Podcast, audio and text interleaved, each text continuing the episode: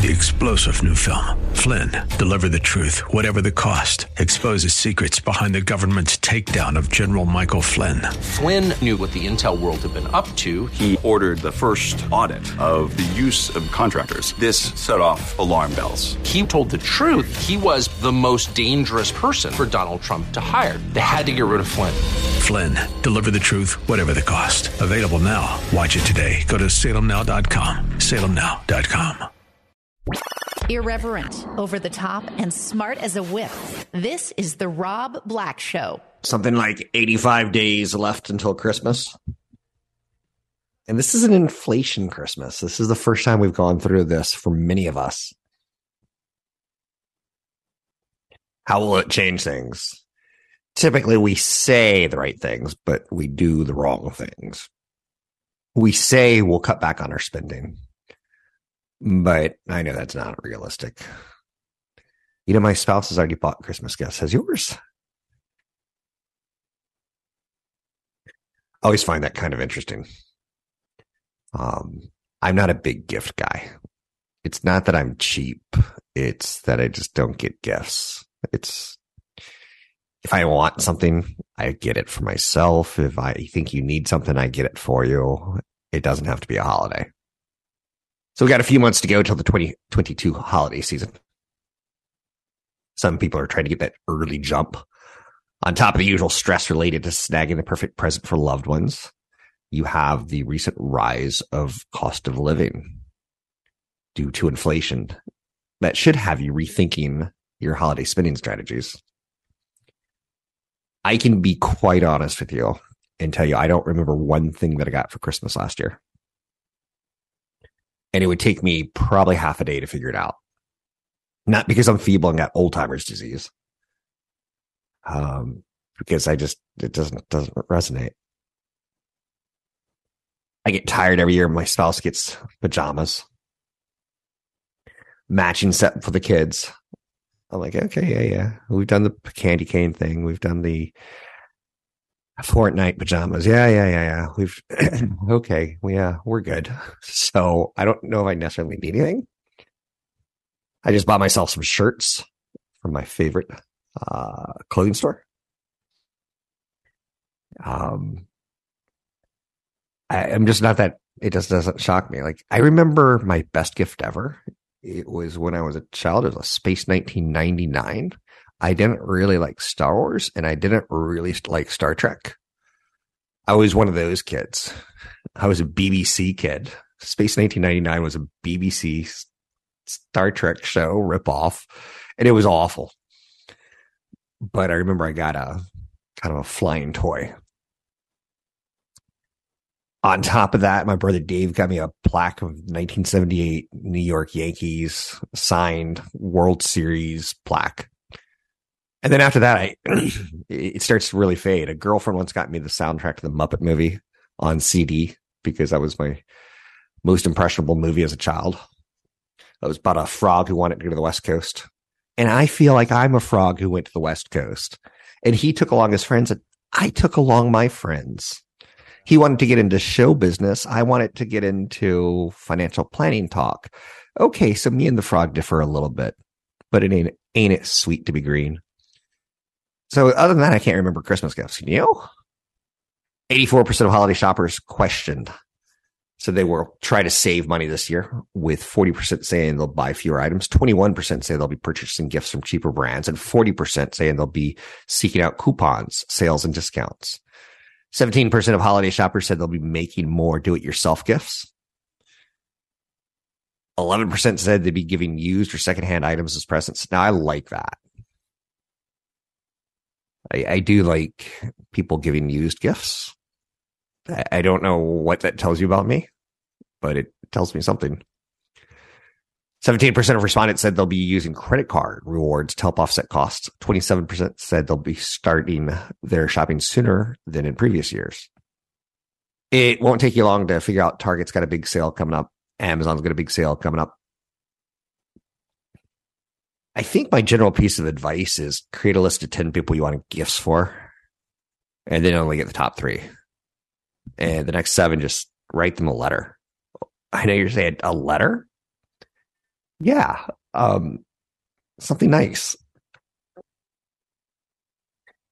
I'm going to get to go to lunch with Neil Hennessy in a couple weeks. Neil Hennessy used to be on my TV show and he's a hedge fund manager, not a hedge fund manager, mutual fund manager, excuse me. And he's a quant guy and he's in Novato, California. And I moved to Marin last year and I'm at the stage of my career, my life where I want to go out to lunch with him and just listen to him. He's brilliant. He's got a, a bit of an Irish accent. He looks a lot like Dr. Phil. And that's my Christmas present to myself is that I reached out to him and he's, I'm going to buy him lunch and that's going to be my gift. We were talking yesterday and, you know, setting plans to meet at Marin Joe's for lunch. And, um, he was really cute because he always feels like he has to talk the stock market, like I do too. People know what I do for a living, and they'll go, "Hey, markets are at the bottom, are they?" And uh, he was talking. He goes, "Rob, Rob, let me tell you, ah." Uh, this is no different than when I was growing up in the 70s, where Republicans and Democrats, we had this whole Vietnam War and we had old people hating young people, young people hating old people. Now you just got like Trump people against non Trump people. And you're like, yeah, it's not that different of a world, and we'll we'll go higher. Don't worry about. it. We'll go higher. I'm like, I'm not really all that worried. But he's a guy who wants to tell you we'll go higher, and he's fantastic because 15 years ago he'd get on CNBC and the Dow maybe at eight thousand, and he'll say, Maria Bartiromo, Dow's got to go to 16,000, 16,000. And she goes, that's amazing. You just predicted a double. I can't believe, Neil, you just predicted a double on the stock market. He goes, ah, oh, no, no, it's just what the stock market does every 7.2 years. It doubles. And he is just that kind of guy that it's going to be the best Christmas gift I ever give to myself. That a fact that I reached out to him and said, Hey, we kind of live close to each other. Can I buy you lunch? He, he said, Yeah. Sweet man. I really, really appreciated that. And uh, he responded to it a personal email for me. And in the last 15 years, my career's gone great. His career's gone great. He's one of the uh, most popular mutual fund managers on the planet. He's got a, a family of funds that I have no problem telling you about. The Hennessy funds. Don't ask me to spell Hennessy because there's always like, like an extra S or Y or E in there that I could always forget. But he is a sweet, good man. So that's what I want for Christmas. Stupid stuff like that. Um, depending on how much shopping you need, $240 may seem like a drop in the bucket, but a little can go a long way. So some people start putting aside $20 each week to purchase holiday gifts right now. $20 now, $20 all through October. And you kind of get the idea. Again, I, I'm lucky enough that I don't feel stress on money. I worked really hard to get to where I am and to have the friends that I do. I feel blessed to have friends. Uh, I never thought my life would go this well. There's some shopping experiences that I don't know a lot about, but like Rakuten, it's a popular option since it's easy to use. You just add it to your browser and click the activate button when you're on an eligible website. There's hundreds of retailers that participate and they give you money back. That's R A K U T E N. And you might have seen him if you're watching a Golden State Warriors basketball game. They have a patch on their jersey. Um, the Citi Double Cash card gives you 2% back, 1% on all your purchases, 1% when you uh, pay off your credit card bill. I've been using the Citi Double Cash card for years, and I put all of the money that I make in the cash back into my kids' fun account for when they graduate college and get married. So they'll either be able to go on like a great trip or have a great wedding. And dad's covered it with credit card points. And then I put it into investments as well. So that's how I roll. I use some of the free things in the world, like credit card points, to finance things like gifts and things that may stress a family out. Spending $30,000 on a wedding, knowing that your kid's going to get a divorce in three years. Um, that's not my cup of tea. So I've been saving for it with like credit card rewards, right? here's the kicker. If you ever use credit card rewards, actually use them. If you ever accumulate them, use them because the terms on credit card rewards changes on a regular basis. and they say you only have one year until they expire, or they'll say in one year, instead of getting 1.25 points, we're only going to give you 0.75 points for each dollar you spend. You're like, oh, suddenly it's not as good. So on a regular basis, probably twice a year, I take all my credit card points and I turn them into cash in the Citi Double Cash existence. In my Chase Sapphire preferred, I book trips.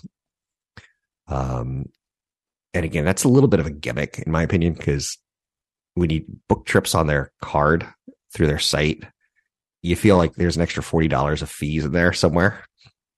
And if you just went straight to Alaska Airlines and booked straight from them, it would be $40 cheaper. Uh, I'm not going to say the word racket, but it never goes as smoothly as I want it to. But two in five Americans say inflation will change their holiday shopping habits this year. Um, I believe that. That's 40% of people. And with the headlines on inflation, I think that's fine. Don't feel guilty. Um, if you don't get your kid the perfect Christmas, just get him a nice bottle of uh, scotch and some cigarettes, carton of cigarettes. Have you seen how much carton of cigarettes cost these days? It's like a million dollars. That's a nice gift. One minute. Don't get your kid cigarettes or whiskey. You can get me a a beer and I'd be a happy man. So that's how I roll. Anyhow, um, 84% of shoppers question so they will try to save money this year. 40% say they'll be buying fewer items. 21% say they'll be purchasing gifts with from cheaper brands. That's an interesting one, right? Um, I was always stunned by the statistic that when you go into like a CVS and you buy allergy medicine, if you buy the brand that you see on TV commercials, it's a lot more expensive than if you buy the CVS brand. And they say the people who will buy generics are college educated. The people who buy the TV brands are high school educated. What's that say about our society? I'm Rob Black, talking all things financial, money, investing, and more. Brought to you by EP Wealth. This is the Rob Black Show. How much do you think you need to retire? Quick quiz. What's the dollar amount that you think you'll need when you hit that magical number and say, I'm done working? I'm guessing you're thinking like 65. That's the number that I come up with in my head when I'm asked that quick question. How much do you need to retire? I know the answer is a lot more than people think. 38% of Americans think they'll need less than $500,000 to retire. That's a far cry from the traditionally recommended amount of $1 million. But the truth is, you'll probably need somewhere between 500,000 and 5 million and it's not one size fits all. Depending on your financial situation, which we all differ like gold and clay, where you want to retire is obviously going to be a big one. I've got a extended family member who lives just outside, just south of Tampa, and she's writing these crazy. She's crazy first. First and foremost, she's crazy. Second, she's really, really, really crazy on Facebook and um, she writes these long Facebook posts that me and my spouse get around the fireplace and we just like snicker like oh my god like did she just really talk about in 13 paragraphs her prep for the, the hurricane? And i guess i guess the answer is yes 38% of Americans think they'll need less than 500,000 to retire. 30% believe they'll need 500,000 to a million.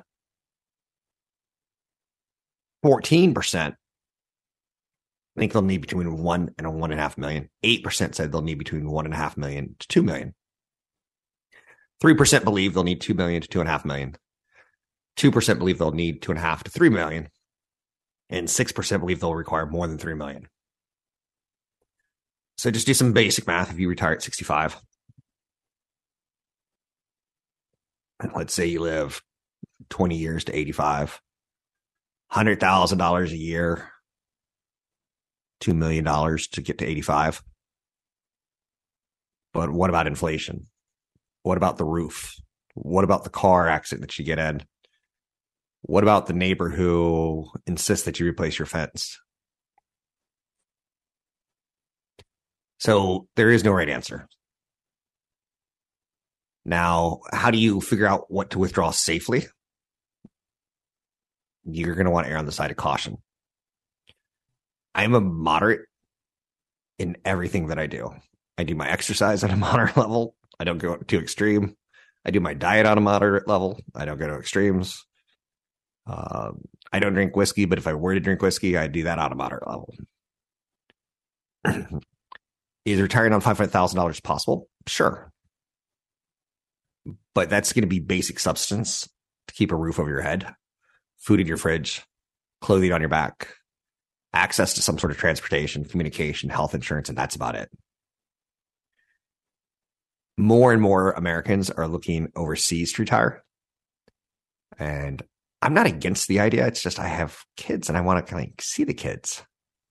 And I don't want to go, come to Mexico see dad or Panama or Colombia or Costa Rica or Portugal. All very big US expatriate communities, explosive growth. How to boost your retirement savings? Your 401k is the best way to do it. Um, investing in down markets is the best way to do it. Asking for a raise is a great way to do it.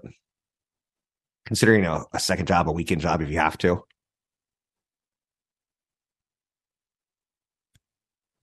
I don't look at tax refunds as woohoo, let's go to Mexico or let's go to a casino or let's get Raiders tickets. I look at a tax refund as I paid too much tax during the year. Shame on me. So anytime I get a tax refund, a bonus, um, credit card rewards, I always save it. It always, always, always goes to savings. And I have enough to live now till the day I die. My kids have enough to live till the day they die. Can you imagine the stress I've taken away from them? I've given them the, opportunity. If they want to go to medical school, they can go to medical school. School. If they want to be a dental hygienist, they can be a dental hygienist. They're not going to have to stress about cash, which is, I think, one of the, the stupider things we do in our society is that we create in our one lifetime this massive race to get money. It's a bit on the silly side. So 38% of Americans think they need less than 500,000. I'll tell you, the answer for me is what I would need is more like two and a half million for my spouse, another two and a half million and for the way I want to spend on grandchildren, probably another million. See, I haven't thought that one through out through. Because did you see? I said probably, probably million. Too quick of an answer, right? Too off the cuff. Retirees list their three major retirement regrets, and they're all so common. Waiting too long to start saving, investing too conservatively in their youth, and dipping into retirement funds.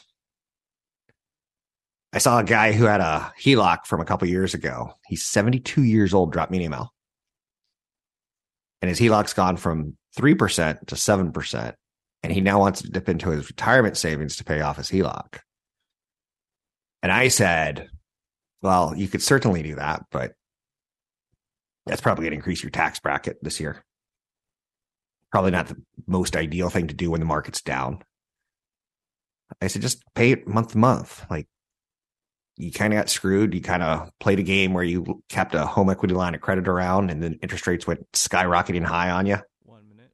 Stupid you. You didn't see the worst case scenario there, did you? But now he wants to solve the problem in one month. And I'm like, in six months from now, if the market's up 10%, way better to wait six months. Now, on the other hand, if six months from now the market's down another 20% and he can no longer afford the HELOC and he has to figure out groceries or HELOC, he made a mistake. So do we all see the mistake he made? He didn't have enough emergency cash on the sidelines to handle uh, an emergency situation like a rise in interest rates. Anyhow, how much do you need for retirement? And one of the biggest mistakes in retirement? They go hand in hand, don't they? I'm Rob Black, talking all things financial, money, investing, and more. Don't miss an episode of The Rob Black Show. Subscribe wherever you listen to podcasts. Stanley Druckenmiller sees a hard landing in 2023 with a possible deeper recession than many expect. It's nice to build worst case scenarios so you can grasp it and really process it. Um, Stanley Druckenmiller is I, I would kind of refer him to like a Super Bowl winning quarterback. he's got a good career. He's a billionaire investor. He sees aggressive tightening measures going to tip the U.S. economy into a recession. Our central case is a hard landing by the end of 2023. He will be stunned if we don't have recession in 2023. He says, I will not be surprised if it's not larger than the so called average garden variety. When you're a legendary investor, when you talk, people listen. The Fed is now in the middle of its most aggressive pace of tightening since the 1980s. The central bank last week raised rates by three quarters of a percentage point for the third straight time and pledged more hikes to beat inflation. That's triggering a big sell off in risk assets. The SP 500 has taken out its June low and reached a new bear market low. It has hit a six day losing streak. There's going to be little periods of, oh, the market's moving up. Maybe we've put in a bottom. Druckenmiller once managed George Soros's quantum fund and shot to fame after making a $10 billion bet against the British pound in 1992. He later oversaw 12 billion as president of Duquesne Capital Management before closing his firm in 2010. He says you don't have to talk about black swans to be worried here. Just to me, the risk reward of owning assets doesn't make a lot of sense. So that's his opinion. That's a, an aggressive opinion. And his best investment play was 30 years ago. But he's still a billionaire, so you still listen, right? I saw an interesting side story that I think is fantastic.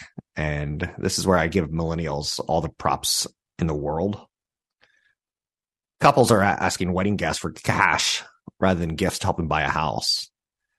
Now, you put together what's happened in the stock market now, what's happening in the economy right now. Druckenmiller saying it could be bad in 2023, it could be hard in 2023 and you're a young couple who's walking down the aisle this weekend, and if you're asking for cash, that is way better than asking for a spork. I know you're saying spork. It is the legendary wedding gift that I get all couples when I have to buy them off a registry. Half spoon, half fork, totally useless. Some couples are using wedding registries to help fund down payments, and I think that's fantastic. One couple raised $30,000 from guests towards the deposit cost and another raised 10,000. Eh, still likely going to end in divorce. Still likely going to end with an affair. Still likely going to end with children who get destroyed by mom and dad being lonely, having to change homes. But I think it's the right thing to ask for. Instead of putting a kitchen appliance on the list, like an electric carving knife. Just buy your own damn electric carving knife, okay? Um, I like seeing couples that say, We are working hard to save for our first home, and any contributions will be sincerely appreciated. And if you're not cool enough to see that as like the right thing to do, I want to give them a spork or a carving knife. Why are they asking for cash? That's so impersonal. Um, kids today are going to need to do whatever it takes to get by. I'm working in radio, and when I see young people in the industry, I'm like, there's not a lot of money in this industry. There's not a lot of career in this industry. You got to work at it a long time. You got to start like branching out and finding financial planners that want to do a, a podcast. You're going to need to pick up some side gigs. I know savvy when I see savvy, and millennials are much savvier than Generation X. They're willing to do the side gigs. They're willing to do the weekend hours. They're willing to ask, you know, let's break with tradition and ask for cash for a wedding that's a cool that's a cool thought. Now again i want you to spend your 20s finding the right person to love. Um, i had an image of the right person and it was wrong and we were married less than a year. Um, and i was largely to blame but she was too. 62% of workers cut back on savings amid concerns about the economy. Employers are emphasizing financial wellness about one third of respondents have cut back on 401k contributions, which is, it sucks because the number one time you should be maxing out your 401k is in down markets. But concerns on high inflation and possible recession prompted 62% of workers to, to reduce their short and long term savings. almost a third reduced contributions to their 401k plan. 26% said they'll cut back on paying down debts. 25% reduced their long term savings. 24% scaled back emergency and short term savings. 19% whittled down contributions to health savings accounts. 13% reduced contributions to college saving funds. So people are financially stressed and they're going to get married, they're going to buy a house, they're going to get divorced because they're financially stressed. Financial stress is like the worst thing for a marriage. I don't know any marriage that can really survive it. It's something I, I say on a regular basis is if you're a spender, marry a spender. If you're a saver, marry a saver. Um, just so you don't fight about money. The reduced savings is concerning as more wealth is being created in the workplace than anywhere else. That includes 401k and deferred compensation plans, employee stock ownership plans, emergency savings accounts, and student loan assistance. I was working with a woman who was trying to get qualified for a mortgage the other day, and she's going to use money from a corporate savings plan. I was like, Do you have a document? Like, do you have a recent statement? And she's like, Nah, I think they gave me one like 17 months ago. I'm like, Wait, wait, your company is saving money in your name and you don't have a statement of what bank it's at in your name? And she goes, Yeah, no. I'm like, You need to make sure you have that money. You need to make sure that your company is putting that money in a savings account with your name legally on it. Exactly. You got to see it. And she didn't qualify for the loan and she missed out on a home purchase because she wasn't able to document that she had savings set aside for her from her corporation that she was going to use as a down payment. She wasn't able to pull this off in like a, a two, three week time period. So putting money aside for the long term goals can be tough. I get it. Start by maxing out the most you can do. Um, I was always very thrifty in college and I became very thrifty in life. I had a girlfriend that was like, let's just stay in and draw each other. So our Friday night dates were like charcoal drawings. I know you're saying like like the one in Titanic that ended in sweaty love in the back of a car on a boat that went goes down. Yes, like that. My life is like the Titanic. It's a fair comparison. It all ends badly. But I'm not making it worse. I'm staying invested and I'm continuing to invest in my 401k. I'm Rob Black. Irreverent, over the top, and smart as a whip. This is the Rob Black Show. I always find it interesting when days I could talk about weather, and it actually is an investment conversation. Hurricane Ian is heading for Tampa. It didn't get deep in the Gulf, so oil rigs didn't have to shut down aggressively, which could have caused the price of gas and oil to go higher. Interesting thoughts, right? Um, but it also didn't hit the more expensive side of the uh, country, the Atlantic side. So Tampa, this is going to probably be the sixth most expensive hurricane ever in the United States. How is that much wind and water equals $70 billion? It's phenomenal to me to watch the numbers swell every year. Speaking of phenomenal, let's bring in our guest, Patrick O'Hare, briefing.com, a reliable source of domestic and international news that you can use. I really like the website. I start my day every day with page one. Today, page one is kind of gloomy there. Um, Mr. O'Hare, it's kind of a gloomy market these days and not a lot of fun reading on Bank of England bond purchases being a top story. How are you, sir? Yeah, good morning, Rob. I'm sorry to have uh, started your day on that note, but uh, I guess the facts on the ground are the, are the tough facts, and you know what the Bank of England is doing is is driven by you know uh, some bad things, frankly, and um, uh, we're not too sure though if what the Bank of England is prescribing here is ultimately going to be the cure. Um, a lot is it's compounding, isn't it? So Bank of England um, had to step in to help their bond market. The new government comes in, they say, let's do tax cuts. People will like that. And the stock market worldwide said, no, no, no, we don't like that at all. It's, it's interesting the way money made the right decision or money had a different decision than what the politicians thought pulling off. And that kind of reminds me of our own pandemic and how we spent money and some of the ramifications that it, it causes down the road.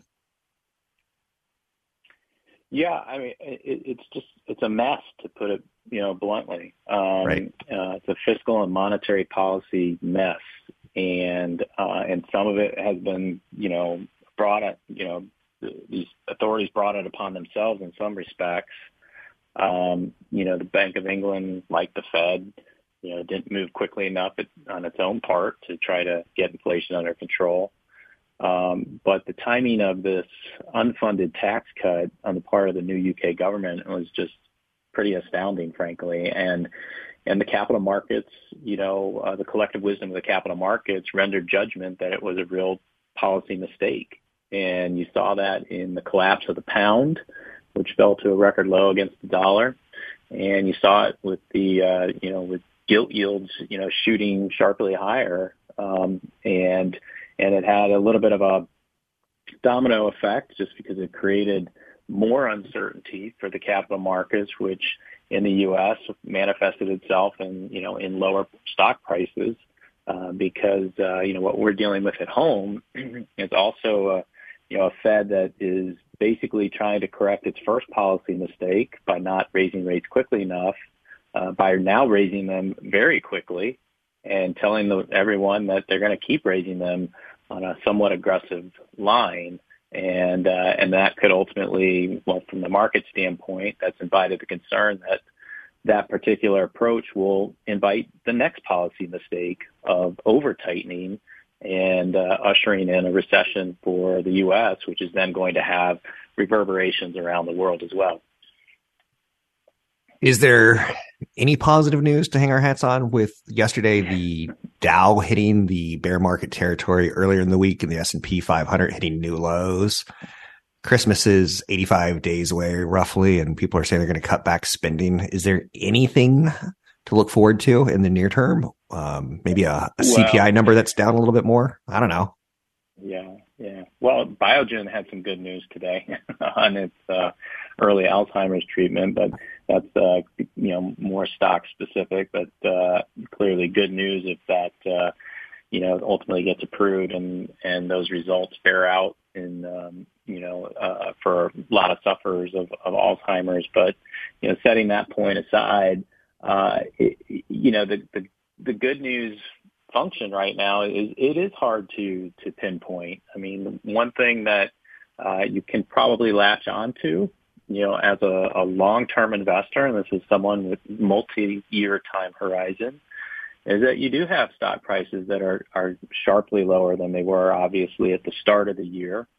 Um, you know, we have um, some very negative sentiment readings, uh, which can be looked upon as contrarian catalysts uh, but um, you know, as a colleague of Briefing.com has, has suggested that you know when when the action in the currency and and the and the bond markets kind of take center stage, uh, even though sentiment is leaning sharply negative in the stock market, you know that doesn't necessarily become the immediate contrarian rally point that some people think it might because because of the distraction of what's going on in those other markets um, and what they're, you know, potentially signaling. Um, so, uh, in other words, you know, there could be some more near-term pain here before that uh, extreme negativity turns around and, and you know people see it as a, you know, as a, as a buying uh, point. But um, but in general, you know, stocks are lower priced.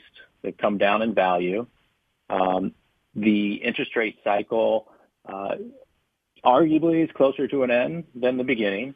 And uh, and if interest rates can stabilize and start to come down, then you know the ingredients are potentially there for for a better performance for the stock market. But uh, but it's just no guarantee here over the near term that we'll get to that point. And so you do have to be patient and you have to pick your spots. And uh, and from a long term standpoint, continue the dollar cost average here firm that I work with, I talk to the investment policy committee and what they're doing quite smartly, I think, is upgrading everything to better quality. Um, their bonds are going better quality. Their investment decisions are better quality. Um, maybe not the best returns in a good market, but safer returns in a down market. Um, is it batten down the hatches for Hurricane Ian? Kind of like the same batten down the hatches for maybe what you might be doing in your personal finances and, and what you're doing as far as advice goes? Or um, is there a different way of explaining that maybe? Yeah. What, you know, it's kind of ironic right now in that when treasury yields were, you know, um, below, you know, 1%, uh, mm-hmm. hugging, hugging the zero bound in some respects, everyone was clamoring for, you know, higher yields. There was no al- alternative, right, right. to, to equities. Um, and, uh, and now that we've gotten these higher yields, you know, there's a lot of, um, hemming and hawing in terms of the negative effects of those, those higher yields. But, you know, for investors, it does become, you know, you do have a better option now or, or another option, I should say, uh, that can generate some, you know, risk-free income for you if you, you know, hold those treasury securities to maturity. And, uh, and, and it's, you know, we, we kind of touched on this, I think, a little bit last week. It's just like this, this return to normalcy, if you will, in terms of what, how the interest rate structure looks, uh, is, is painful at first, but you know, there's a there's a payoff in the end, uh, so to speak, and and so that you know that's something that it's tough to digest right now, but it's also you know relatively good thing here uh, in the mix of everything else that now you can have more uh, diversification and there that there are other alternatives to just stocks, but um, but the the, the trade-off right now anyway is that what you might be able to pick up now in the treasury market, um, you know, there's the imbalance because you're still getting, you know, sharply lower stock prices, and uh, we may not have hit a bottom there yet in the stock market. And so, uh, so it's a tough equation still, but um, but in the grand scheme, I mean, I think it's it's uh, creating some some better investment alternatives and more attractive return options for for investors seeking a diversified investment portfolio. It's interesting. I'm going to get a giggle out of you. I think um, to start my show this morning, I, I wrote down how long do bear markets last, and I just wanted to pull up some fresh statistics. And the average bear market lasts about 289 days, and you start doing the math, and we're kind of getting there in the United States. Um, if we count January one as the start of the bear market, or January three when we hit a high, or whatever it was, but then I also remember they can last as much as five years, or they can last as little as two months. I'm like, do I talk about this out loud? Do I give people hope that, you know, we, we could be done soon? Um, yeah. and I'm like, nah. And yet there was a, uh, a, research report out this morning that says one in three people are cutting back how much to put in their 401k due to inflation costs in their life. And I'm like, that's the one I chose to focus on. Try not to cut down on your 401k. And maybe next week I'll talk about bear market links. Yeah, and well, you can also see markets just kind of do nothing for extended periods as well. You know, going sideways and just kind of being range bound for for many years as well. Um, uh, in an environment like that, I mean, it's you know, you still you want to see basically, like as you alluded to, you know, uh, seek out quality and and companies that have a well covered dividend that uh, can help on the total return side of things. But, you know, this is an interesting period though, Rob, I think, because, you know, you have a, a whole generation of investors that has basically just kind of grown up on, you know, zero interest rates and bull markets. And, uh, and there's a, you know, there's a, an inflection right. point has been reached here, seems to be anyway, uh, that we're not going to be, you know, moving back to that type of uh, realm uh, anytime soon. So it is a more challenging investment environment, and and I think uh, what you spoke of in terms of the investment mm-hmm. committee you've worked with, you know, gravitating more toward quality is is is certainly a good option here at, at this at this juncture. But um, you know, so it's going to take some getting used to that. Yep. You know, we cannot necessarily rely on uh, the Fed to come bail us out every time the stock market has a problem, and I think that's the message of Fed Chair Powell right now. Brought to you by EP Wealth. This is The Rob Black Show. Three star general Michael J. Flynn, head of the Pentagon Intelligence Agency, knew all the government's dirty secrets. He was one of the most respected generals in the military. Flynn knew what the intel world had been up to, he understood its funding. He ordered the first audit of the use of contractors. This set off alarm bells. The explosive new documentary, Flynn, Deliver the Truth, Whatever the Cost uncovers the facts behind this scandal. Flynn told the truth. He was the most dangerous person for Donald Trump to hire. I find out the worst enemy that I'm going to face in my life is right here in America. They took my assessment and they wanted me to change it. And I was like, I'm not changing it. They had to get rid of Flynn. With in depth interviews, archival footage, and never before seen personal records of the man behind the headlines. I just felt like I was drowning. Flynn, deliver the truth, whatever the cost. Available now. Watch it today. Go to salemnow.com. Salemnow.com.